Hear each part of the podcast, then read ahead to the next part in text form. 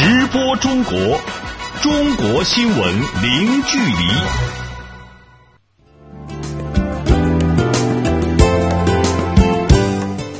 这里是直播中国节目，听众朋友你好，我是张俊。你好，我是杨敏。今天节目的主要内容有：中国外交部长王毅对澳大利亚和新西兰进行正式访问。外交部表示，希望域外国家尊重南海地区周边国家的共同利益和愿望。中国将实施就业优先战略，到二零二零年新增就业五千万人以上。去年中国吸收外资同比增长百分之四点一，美欧日均扩大对华投资。中国发布遏制与防治艾滋病五年行动计划，把疫情控制在低流行水平。好，欢迎各位持续收听。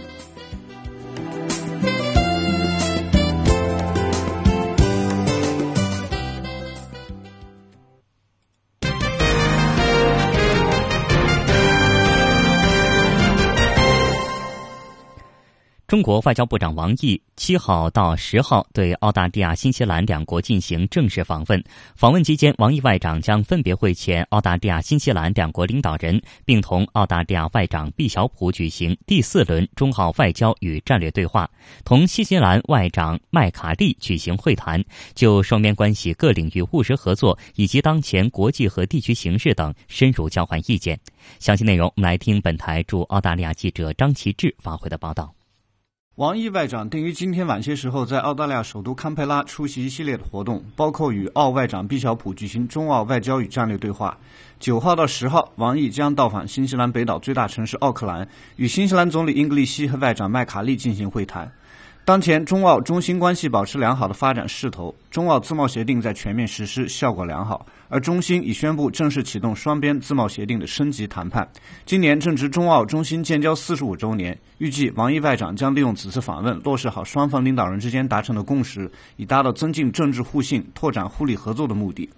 王毅在访问澳大利亚期间，中澳在南海问题上的分歧也预计将成为重要议题。众所周知，澳大利亚是美国在亚太地区的重要盟国，在南海等地区安全问题上，一般会和美国站在同一阵营。有分析人士指出，在特朗普上台调整美国的亚太同盟体系背景之下，王毅外长此访有助于增强双方的互信，为中澳关系注入新的动力。在经贸问题上，中澳自贸协议的实施为两国经贸关系注入了新活力。但是，由于偏见和成见，澳大利亚政府在去年还是没有批准许多中国资本参与的并购和收购协议，给两国经贸关系投下了政治阴影。王毅外长此访，双方是否能够在这个问题上达成更多共识，也值得关注。嗯，好的，感谢记者张启志的报道。王毅外长此次在中国农历新年伊始访问澳大利亚和新西兰，充分表明了中国对发展同两国关系的重视。目前，中澳自贸协定已经全面实施了，而中国与新西兰也宣布正式启动双边自贸协定升级谈判。那么，自贸协定对于两方今后的关系会起到什么样的作用呢？那相关情况，我们再来听中国国际问题研究院副院长阮宗泽先生。的相关解读，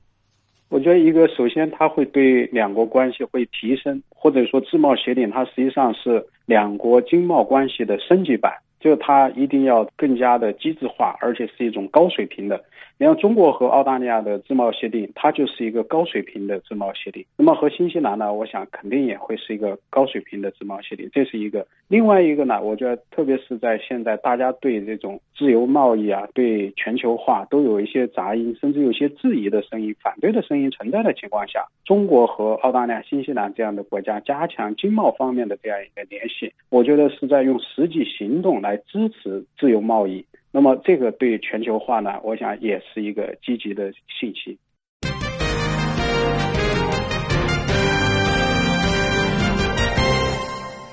中国外交部发言人陆康六号在例行记者会发布会上表示，在中国和南海周边有关国家共同努力下，南海局势又重回正常，这符合本地区所有国家的共同利益。希望域外国家能够尊重本地区国家的共同利益和共同愿望。据报道，日前美国国防部长马蒂斯访问日本时称，美方认为目前无需在南海地区采取大规模军事调动。但他也称，中国在南海有关行为损害地区国家间的互信。对此，陆康表示，中方在南海问题上的立场非常明确。南海本无事，那么现在呢，在中国和南海周边有关国家的共同努力下，现在南海局势重回正常，呃，重新回到了有关直接当事方通过对话协商管控分歧，中国同东盟国家共同努力维护本地区和平、安全与稳定这么一个良好的局面。呃，我们说过，这是符合中方和本地区所有国家共同利益，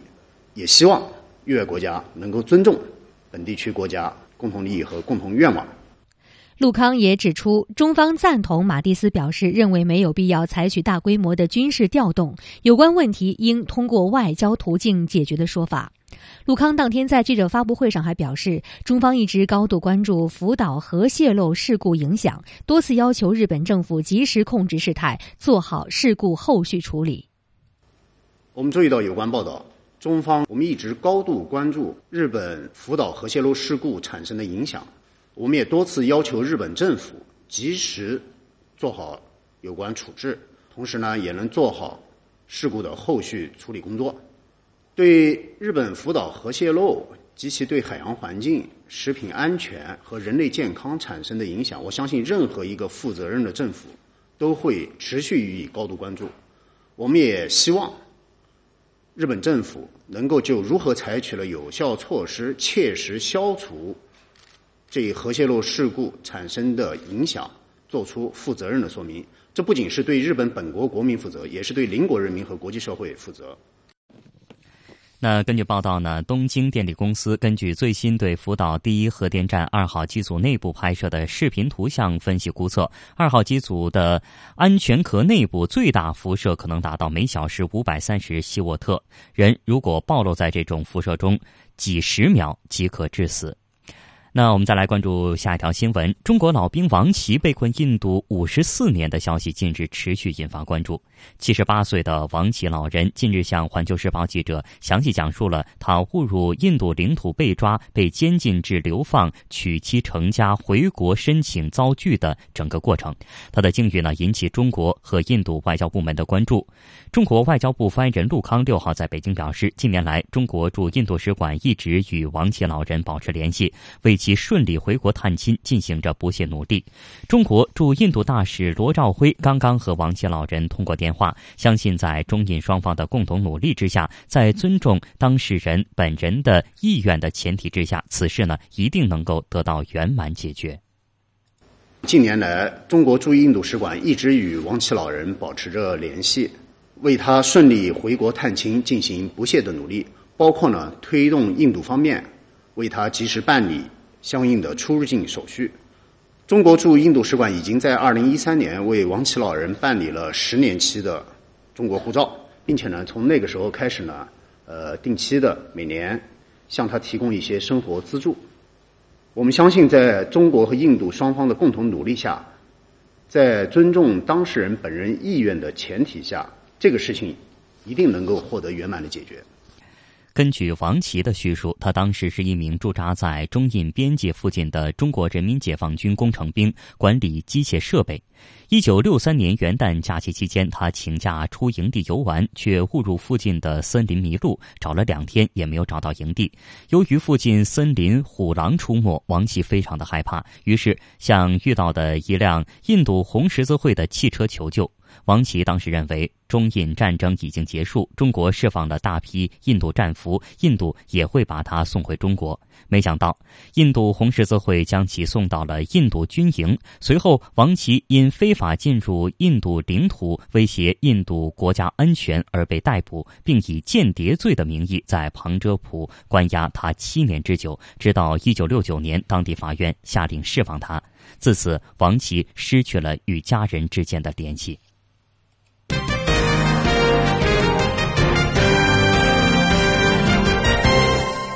近日，中国国务院正式印发未来五年的促进就业规划，宣布将实施就业优先发展战略。到二零二零年，共实现城镇新增就业五千万人以上，全国城镇登记失业率控制在百分之五以内，并着力破解劳动者素质结构与经济社会需求不相适应、结构性就业矛盾突出等问题。有关情况，我们来听记者肖忠仁发回的报道。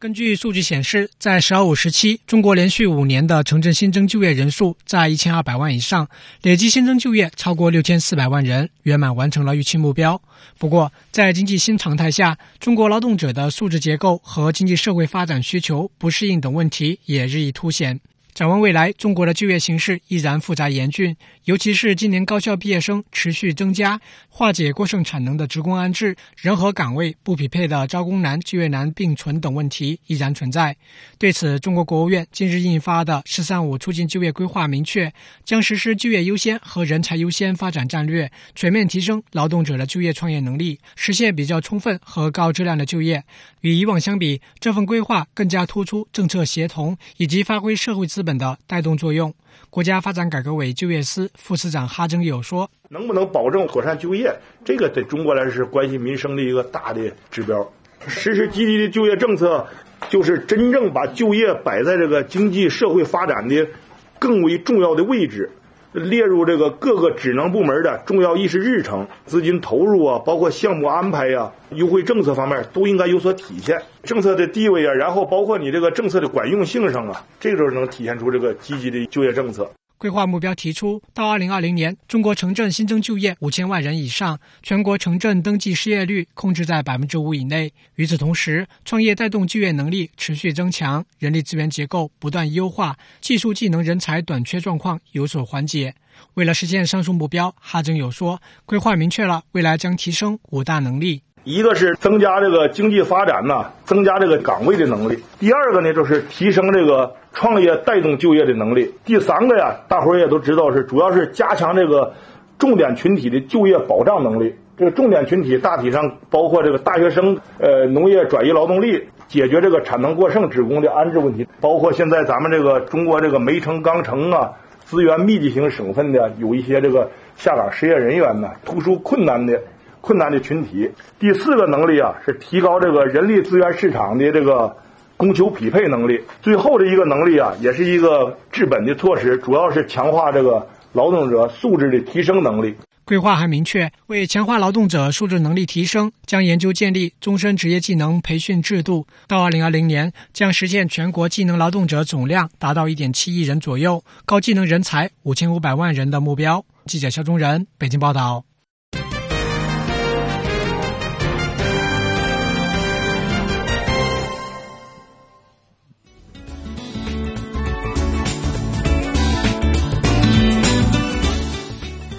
好的，听众朋友，接下来我们将关注以下的财经资讯。去年中国吸收外资同比增长百分之四点一，美欧日均扩大对华投资。摩根大通获得企业债牌照，中国金融市场开放，多方共赢。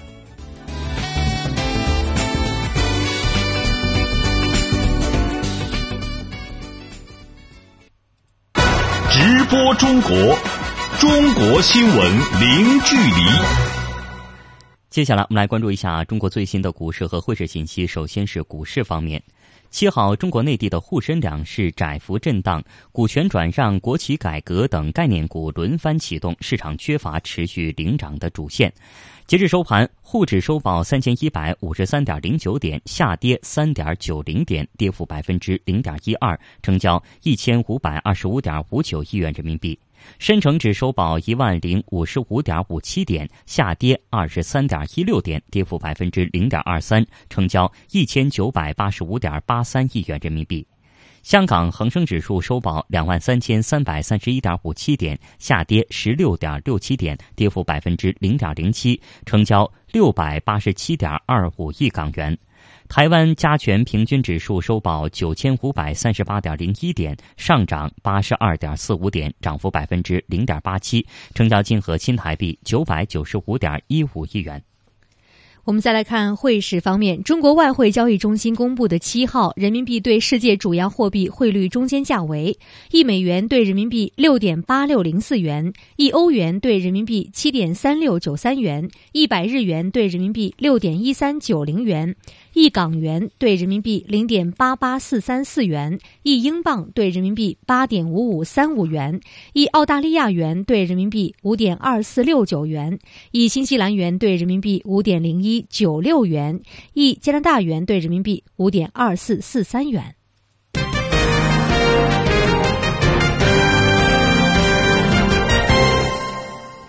近日中国商务部在其官网上公布的数据显示二零一六年全国吸收外资规模总体保持稳定全年全国新设立的外商投资企业二点七九万家同比增长百分之五。实际使用外资金额超过八千亿元人民币，同比增长百分之四点一。那总体来看，去年吸收外资有没有什么新的特点呢？相关情况，我们来听本台记者陈宇发回的报道。好的，去年中国吸收外资的特点，首先是外商投资延续了向高端产业聚集的态势。去年服务业实际使用外资金额五千七百一十六亿元人民币，同比增长百分之八点三，占外资总量的百分之七十点三。高技术服务业实际使用外资九百五十六亿元人民币，同比增长百分之八十六点一。高技术制造业实际使用外资五百九十八亿元人民币，同比增长百分之二点五。其次，中国吸收外资还呈现出。主要投资来源地分布多元化的特点，美国、欧盟二十八国、澳门特区、韩国保持较高的增速，日本对华投资止跌回稳。在此，从区域来看，中国西部地区吸收外资小幅增长，产业结构不断完善；东部地区保持稳定增长。对此，商务部外资司唐文宏认为，外商投资的表现反映了中国改革制度红利正在持续显现。我们来听一下：一是上海、广东、天津、福建四个自贸试验区。实际使用外资达到了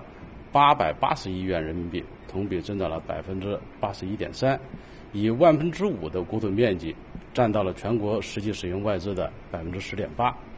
二是从十月份开始，外商投资企业审批，呃，改为备案制之后，百分之九十五点三的外商投资企业设立与变更事项通过备案完成了，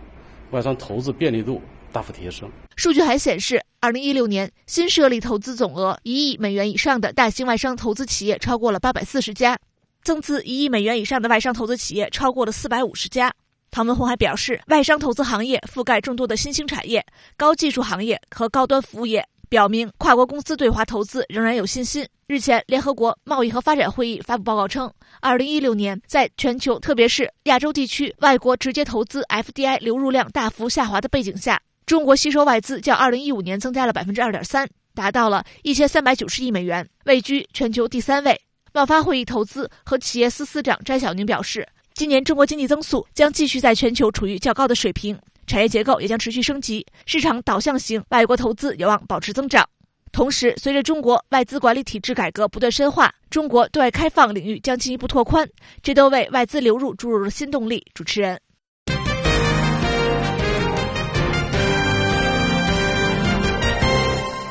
直播中国，我们继续来关注新闻。摩根大通银行中国有限公司六号宣布，该行已从中国银行间市场交易商协会获得中国银行间债券市场企业债券承销牌照，成为首家获此承销牌照的美资银行。摩根大通中国区主席兼首席执行官李毅表示，对于摩根大通而言，不管是从亚太区还是从全球层面，中国都是摩根大通非常关键的。市场，摩根大通对其在中国的长期发展抱有坚定的信心。而此前，中国官方曾多次表示支持金融市场的进一步扩大开放，而业内人士也认为，中国金融市场的有序开放对世界经济有益。有关情况，我们来听记者赵阳的报道。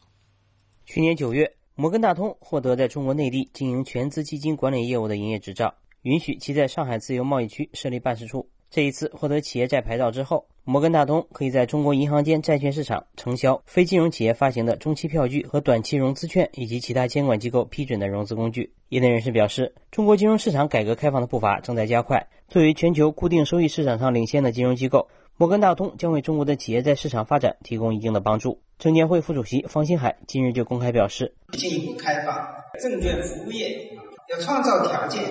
让外资机构能够按照他们的组织构架。他们的服务方式在中国市场开展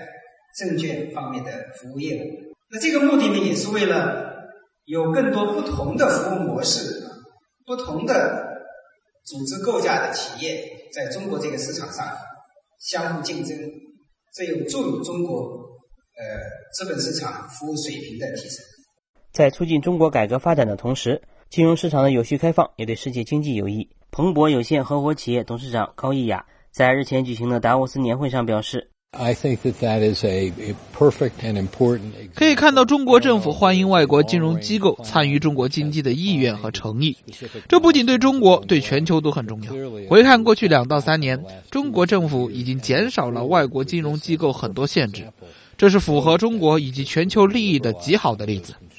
摩根大通相关负责人表示，获得牌照后，公司将一方面引进更多的海外投资人进入中国市场，另一方面。将引进更多国际上优秀的海外发行人进入国内市场发行熊猫债融资，从而促进中国债券市场的双向开放。数据显示，中国是全球第三大债券市场。截至去年底，中国债券市场的托管量为四十三点七万亿元人民币，其中银行间债券市场占比超过百分之九十。记者赵阳，北京报道。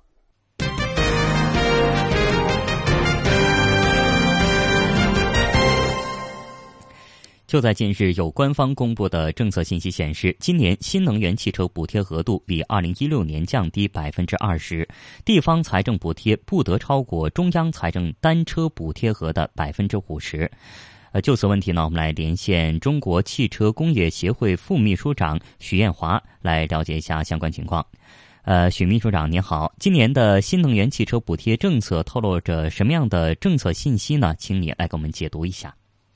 通过这个补贴政策的下降，也逼着企业往市场化这个方向走。从现在情况看啊，那我们去年大促是五十万，嗯，然后今年呢，我们预计呢，如果没有什么意外的话，那应该是七十万辆到八十万辆这个样。那么实际上呢，规模的上升和尤其是动力电池技术的进步，成本是还会有下降的空间，这个是很重要的一个概念。那么还有一个呢，就是涉及到地方补贴的问题。我觉得地方补贴的问题呢，它设定的一个线呢，确实有地方补贴过度的问题，更有利于像从以政策呃推动为主的这个新能源汽车市场往市场化的这个阶段，这个有竞争，然后有各各大企业它自己的战略目标，往这个方向引导。嗯，那有数据显示，二零一六年底中国建成公共充电桩十五万个，是二零一五年年底的三倍。那中国充电基础设施建设快速发展的原因又是什么呢？一六年还是很快，有几个因素。第一就是中央政策的因素啊，这个出台了一些，比如小区啊，然后居民区啊，还有一些关于停车场等等，这个几部也都联合这个也也发了一一堆文件，这个是还是很有作用的。那么这种效应还会持续。第二呢，这个地方政府的推手作用，因为地方政府现在这个新能源汽车整个中间基础设施建设的这个推手是在这个是地方责任是他的。那么我们了解到的，通过我们这个去年走访了十几个这个主要这个城市的这个主就是主管部门嘛。那么因为各地呢在这方面，第一在建制上，就是说整个在推动新能源汽车这个充电基础设施发展方面，从体制上。然后从这个各种人才保证上和同推进这个问问题解决和地方的一些根据地方的这个特点，他们出台这些政策还是很有很有实效的。所以我觉得呢，这个这是两级政府的推动，对这个新能源汽车的这个充电设施的发展，在今年呢这个效应还会继续显现。第二呢，就是说我们现在整个的呃新能源汽车这个这个充电基础设施这个产业啊，现在。呃，怎么说呢？因为呃，有已经形成了我们叫这个四大骨干为主的这个运营商，呃，构成的这样一个我们整个行业的主体吧。因为还有就是说一些新兴的，比如说互联网的啊等等这些东西，对整个充电设施建设和运营服务的这个水平的提升是非常有有作用的。嗯，据我们判断，包括我们了解的这个情况看，今年呢，这个增速还会。就是最起码会保持。嗯，好的，非常感谢许秘书长的解读。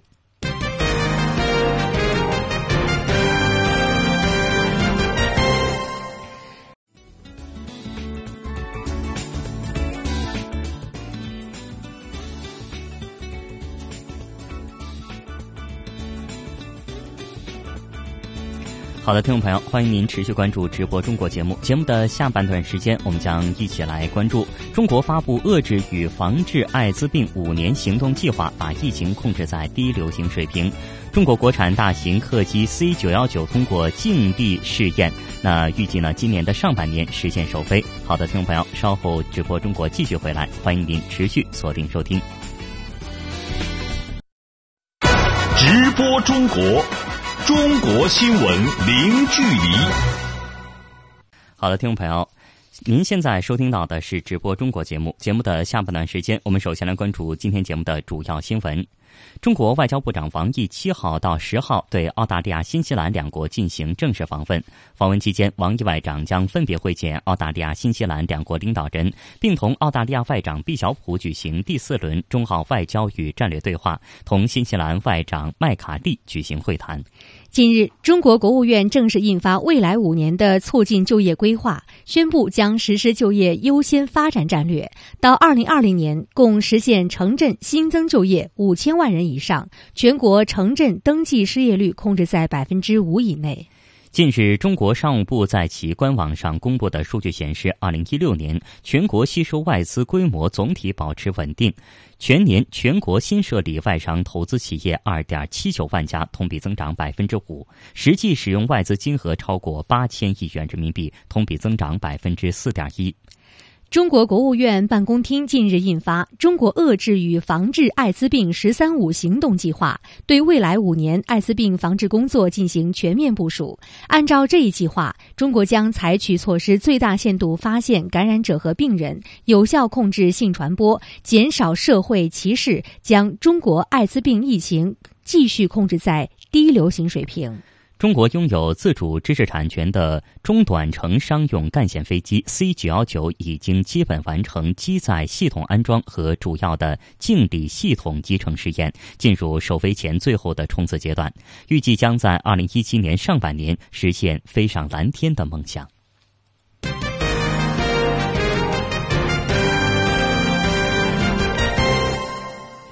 中国国务院办公厅近日印发《中国遏制与防治艾滋病“十三五”行动计划》，对未来五年艾滋病防治工作进行全面部署。按照这一计划，中国将采取措施，最大限度发现感染者和病人，有效控制性传播，减少社会歧视，将中国艾滋病疫情继续控制在低流行水平。下面我们来听记者乔全新的详细报道。中国疾病预防控制中心发布的数据显示。截止二零一六年九月，中国报告现存活艾滋病病毒感染者和病人六十五点四万例，累计死亡二十点一万例。中国疾控中心性病艾滋病预防控制中心主任吴尊友在接受本台记者采访时介绍说，当前中国艾滋病疫情总体呈现低流行水平。呃，以感染人数占人口的比例来看的话呢。中国的感染率啊，只相当于全球平均数的八分之一。那么，在过去十几年的话呢，防治工作呀，大幅度的这个落实。你像我们从啊二零一零年到二零一五年，艾滋病检测每年从六千万增加到一五年的一亿四千万，抗病毒治疗从这个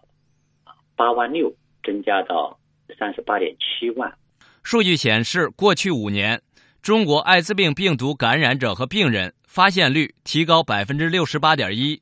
病死率降低百分之五十七，重点地区疫情快速上升势头得到基本遏制。随着城镇化脚步的不断加快，艾滋病防治工作变得更加艰巨，青年学生感染人数增加较快，卖淫嫖娼等违法犯罪活动，合成毒品滥用。及不安全性行为在一定范围存在等诸多因素，加大了艾滋病传播风险。人口频繁流动增加了预防干预难度。吴尊友介绍说，这些因素使得防治工作更加复杂，控制起来更加困难。那么性途径传播呢，成为主要的传播方式。一个呢，就是男男同性恋这个群体已经成为啊大众城市和东北。地区艾滋病的主要流行方式，而这个人群的话呢，这个感染率高，新发感染高。另外呢，就是在有些呃农村边远地区啊，这个出现了老年人感染上升。这个老年人感染呢，主要是以隐性传播为主。还有一个特点呢，就是青年学生的话呢，这个感染的数字呢。在过去几年上升比较明显，那么这些呢，都是我们防治工作当中呢出现的一些新特征，也是我们下一步防治工作的重点和难点。按照中国最新发布的行动计划，中国将发力艾滋病遏制与防治，把疫情控制在低流行水平。今后将构建布局合理、方便快捷的艾滋病自愿咨询检测网络，根据需要设置艾滋病检测实验室，最大限度发现感染者和病人。吴尊友介绍说，提高艾滋病防治工作的知晓率。增强公众艾滋病防病意识，切断传播途径将是防治的重点。所以，这个在“十三五”期间的话呢，我们要突出呢艾滋病进性传播的这样一个特点，聚焦于呢阻断性传播。这个要改变呢人们的观念，这个切断传播途径，从社会环境改改善，从这个传染源管理，从危险行为改变多条途径呢。来突破。今后五年，居民艾滋病防治知识知晓率将达百分之八十五以上，流动人口、青年学生、监管场所被监管人员等重点人群，以及易感染艾滋病危险行为人群，防治知识知晓率均将达到百分之九十以上。今后五年，中国将实行暖心救助。逐步提高艾滋病感染者和病人的生存质量，不断减少社会歧视。行动计划还特别强调，要依法保障感染者和病人就医、就业、入学等合法权益。记者乔全兴北京报道。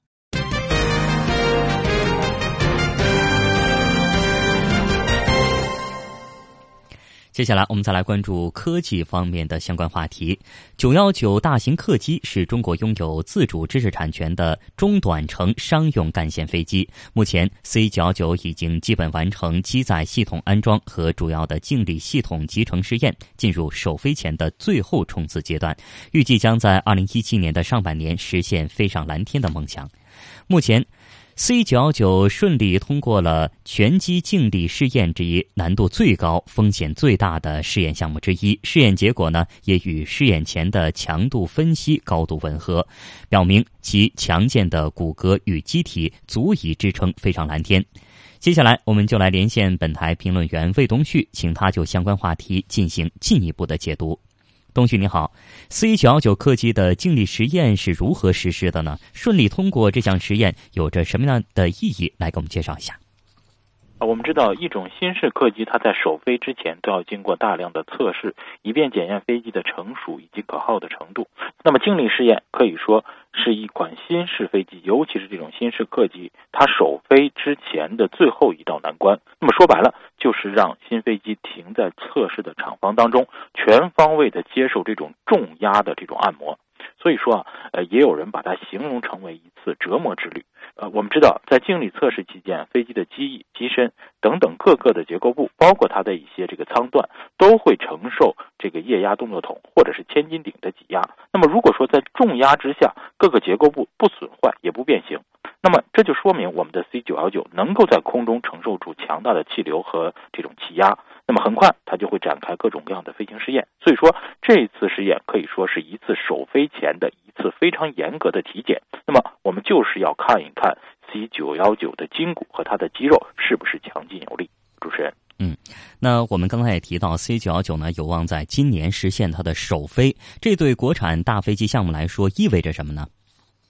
啊，我个人认为 C 九幺九在今年上半年成功首飞的可能性非常大。那么一旦 C 九幺九首飞成功，不仅会成为各大媒体的头条，也会在行业内形成一个热点话题。那么它会成为我们中国民用航空领域最耀眼的一个品牌。那么首飞之后，C 九幺九也不会闲着，它还会继续的去参与各种各样的测试，尤其是它还要考各种各样的证书。我们知道，我们中国民航局呃有可能会在二零一八年左右。呃，就是向 C 九幺九飞机颁发型号的合格证，但是，呃，首飞或者是取得这个型号合格证啊，还是远远不够的。为了能够在国际市场上与这个波音或者是空客这些大品牌能够有这样的一个竞争的能力，那么 C 九幺九最终还应该获取国际的适航证。所以说，我们也希望 C 九幺九后续的考证非常的顺利，它能够越飞越远。主持人，嗯，那 C 九幺九究竟呃这个技术有多么的先进，在国内外市场上的前景又如何呢？请来给我们介绍一下。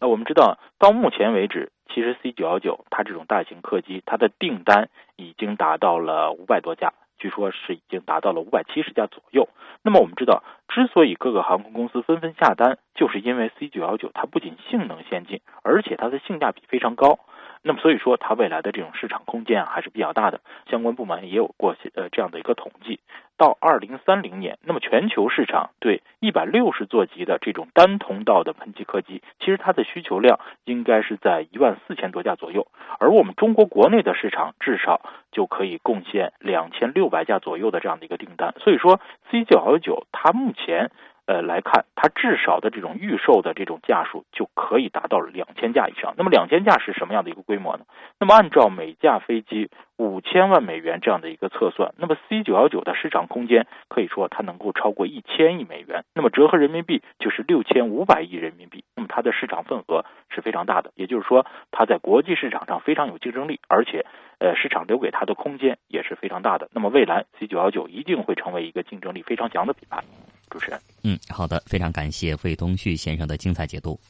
好，我们继续来关注新闻。二月六号，在中国深海勘察领域应用最为广泛的三类典型深海运载器“蛟龙号”载人潜水器、“海龙二号”无人游览潜水器和“潜龙一号”无人无缆潜水器同时入驻位于青岛的中国国家深海基地，实现了中国深海勘察领域龙家族成员的首次“三龙聚首”。有关情况，我们马上连线记者林维了解一下。林维，你好，首先给我们介绍一下这次三龙聚首的详细情况。这三条龙分别有什么突出的能力呢？好的，这三龙分别是蛟龙号载人潜水器、海龙二号无人游览潜水器和潜龙一号无人无缆潜水器。它们是由中国自行设计、自主集成、具有自主知识产权，在深海勘探领域应用最为广泛的三类典型的深海运载器。在具体的深海勘探项目中，三龙可以搭载科学家和相关调查作业工具进入深海，并利用不同类型的作业工具实现深海各类环境要素和底质样品的探测和取样。具体来看，载人潜水器的蛟龙系统是由科学家下到深海亲自进行精细的观察和作业，可下潜七千米。是当前世界上下潜深度最大的作业型深海运载器，而无人游览的海龙系统是通过电力和信号供应的一个缆来支持的大深度水下作业，可下潜三千五百米。无人无缆的潜龙系统可下潜六千米，能够在底下进行长时间的作业。此次三龙同时入驻位于青岛的中国国家深海基地，也预示着三龙迎来了高效应用与发展的机遇期。主持人。那三龙同住一家到底意义何在？三龙聚首对于中国深海勘探项目又会带来什么影响呢？林维。那把三龙集中管理呢，是有助于国家资源的有效整合和高效利用。据中国大洋协会办公室副主任李波介绍说，和发达国家相比，此前中国海龙二号和潜龙一号潜水器完成研制和海上试验后，仍分散在各研发单位，无法形成协同作业、安全救助的海上整体实力。那为此，中国国家深海基地项目应运而生。它基于专业的支撑保障基地，将为深海科学考察、潜水器维护升级和其他深海高技术的应用与发展提供公共平台。不过，虽然如今三龙已同住一家，但三龙还不能同船探深海，因为目前的蛟龙号母船向阳红零九船无法满足他们同时出海的需求。据透露，新的潜水器母船正在建设中，预计二零一九年三月交付使用。新船建成后，将具备条件使三龙同船探深海。将来到达目标作业海区后，可利用船载设备和潜龙一号进行地形地貌等基础调查，再利用海龙二号和蛟龙号进行精细调查。三龙协同作业，取长补短。主持人。好的，据了解呢，搭载着蛟龙号和九十多名队员的向阳红零九船六号已从青岛出发，奔赴西北印度洋，开展新的探海项目。据了解，本航次分三个航段，在西北印度洋多金属硫化物、南海、雅普海沟、马里亚纳海沟开展大洋资源和深海前沿科学调查，共计一百二十四天。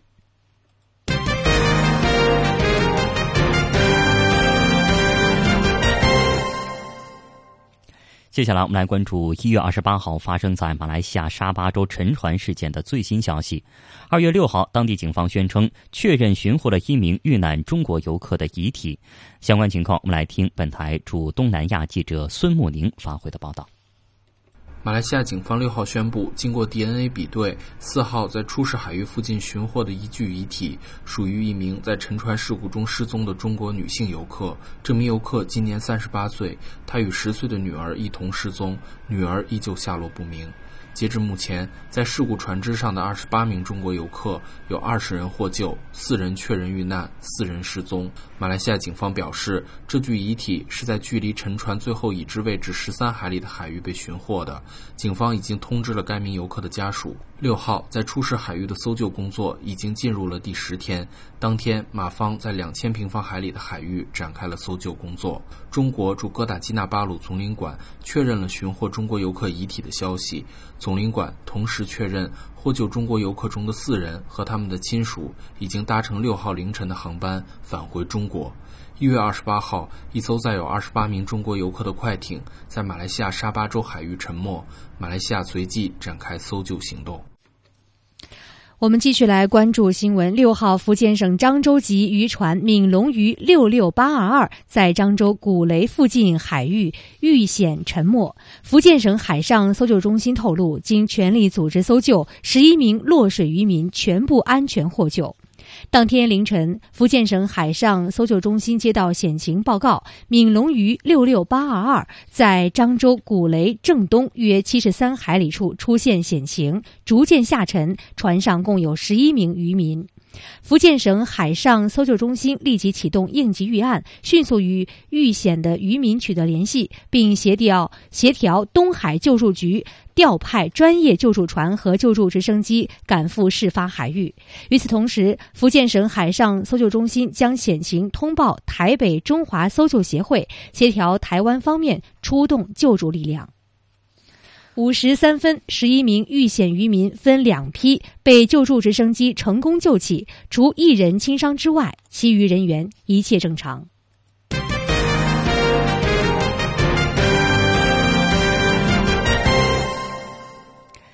新春伊始，中国科举博物馆在中国南京开馆。中国科举博物馆由著名的江南贡院改扩建而成。江南贡院是中国古代最大的科举考场，鼎盛期可接纳两万多名考生同时考试。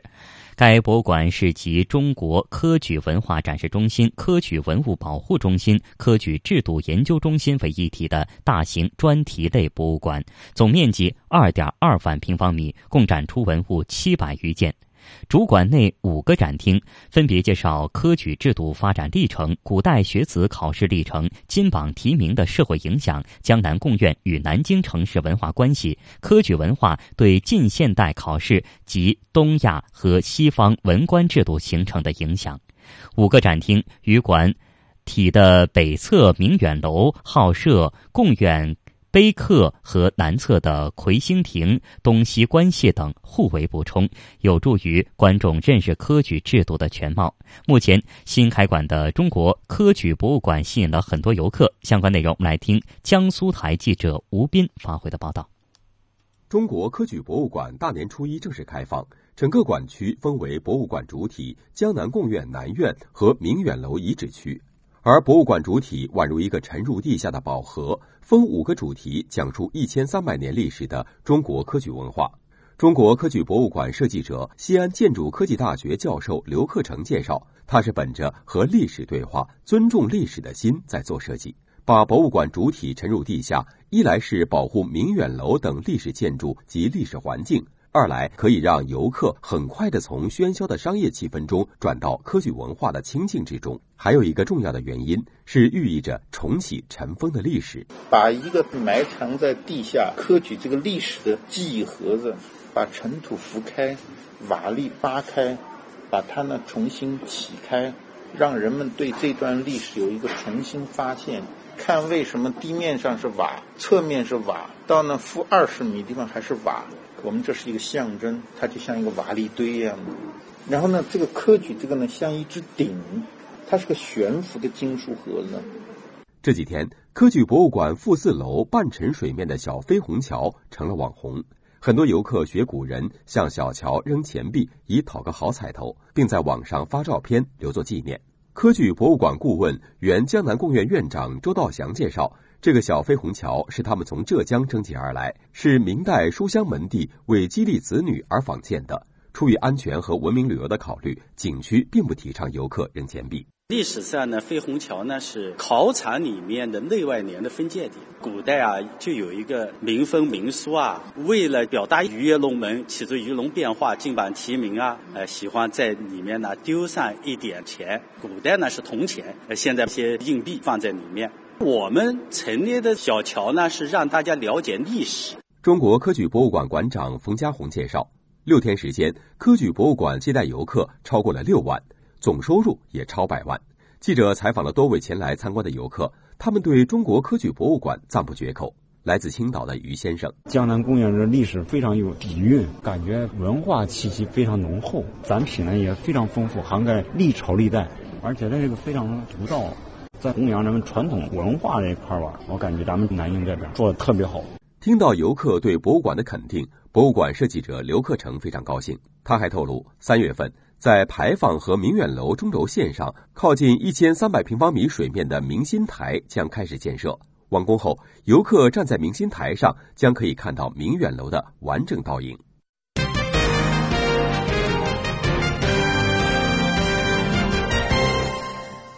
好，直播中国，我们接下来看简讯。中国国家卫生和计划生育委员会近日印发的《二零一六至二零二零年全国计划生育事业发展规划》提出，到二零二零年，中国全国总人口在十四点二亿人左右，年均自然增长率在千分之六左右，出生人口性别比下降到一百一十二以下。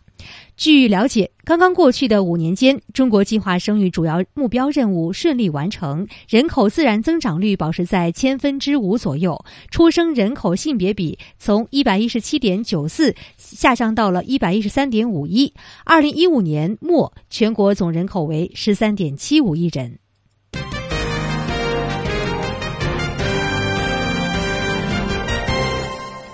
接下来，我们来看海外华人社区发生的新闻。六号晚间，由中国海外交流协会和中国驻印尼大使馆共同主办、印尼中华总商会承办的二零一七年“文化中国四海同春”文艺演出在雅加达喜庆开演。三千多名华人及各界人士在中国最高水平文艺团体东方歌舞团精彩纷呈的文艺节目中，一起欢庆新春佳节。中国海外交流协会副会长谭天星、中国驻印尼大使谢峰等与印尼各华人社团的领袖嘉宾一道，共度一个祝福满满的夜晚。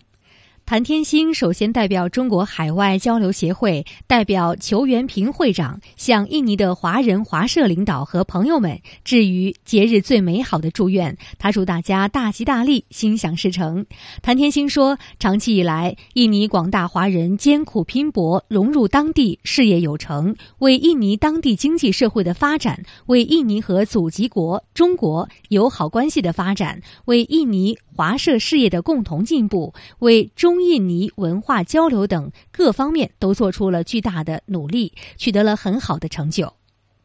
他表示说呢，中国海外交流协会作为联系全世界华人华侨的组织，今后将继续为中印尼两国友好关系的全方位发展做出努力。中国驻印尼大使谢峰在致辞时说，近年来中印尼关系呈现良好的发展势头。去年，中印尼举行了政治安全、经贸投资、人文交流领域三个副总理级合作机制会议，双边关系三驾马车并驾齐驱的态势越发强劲。二零一六年，中国除了继续保持印尼第一大贸易伙伴，还成为印尼第一大外国游客来源国和第三大投资来源国，这些都给中印尼人民带来了实实在在的好处。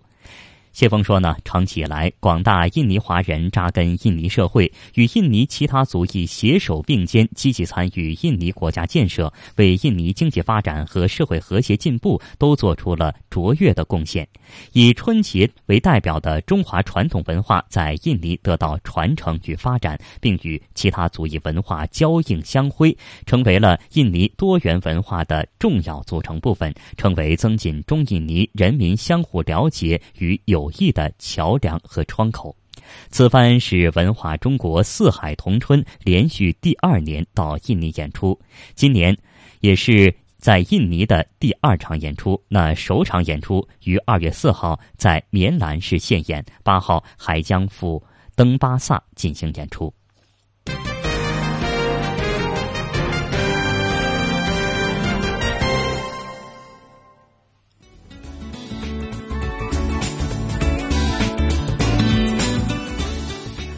好的，听众朋友，在节目的最后，我们再来一起回顾一下今天节目的主要新闻。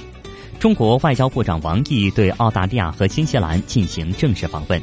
外交部表示，希望域外国家尊重南海地区周边国家的共同利益和愿望。中国将实施就业优先战略，到二零二零年新增就业五千万人以上。去年，中国吸收外资同比增长百分之四点一，美欧日均扩大对华投资。中国发布遏制与防治艾滋病五年行动计划，把疫情控制在低流行水平。好的，听众朋友，明天同一时刻我们再会。再会。